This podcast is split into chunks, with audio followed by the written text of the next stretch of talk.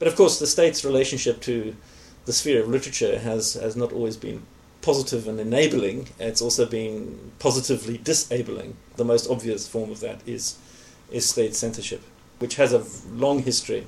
And I'm, I'm interested in that long history, but I've, I've worked mainly mainly on the, on the twentieth century. But the, the project that I'm currently interested in, and the book that I've just finished, called The Literature Police, focuses on South Africa.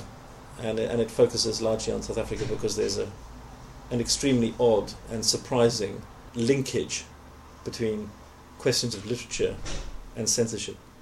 Whereas we would normally think that uh, censorship is, as it were, out to curb literature, in South Africa the situation was strangely complicated.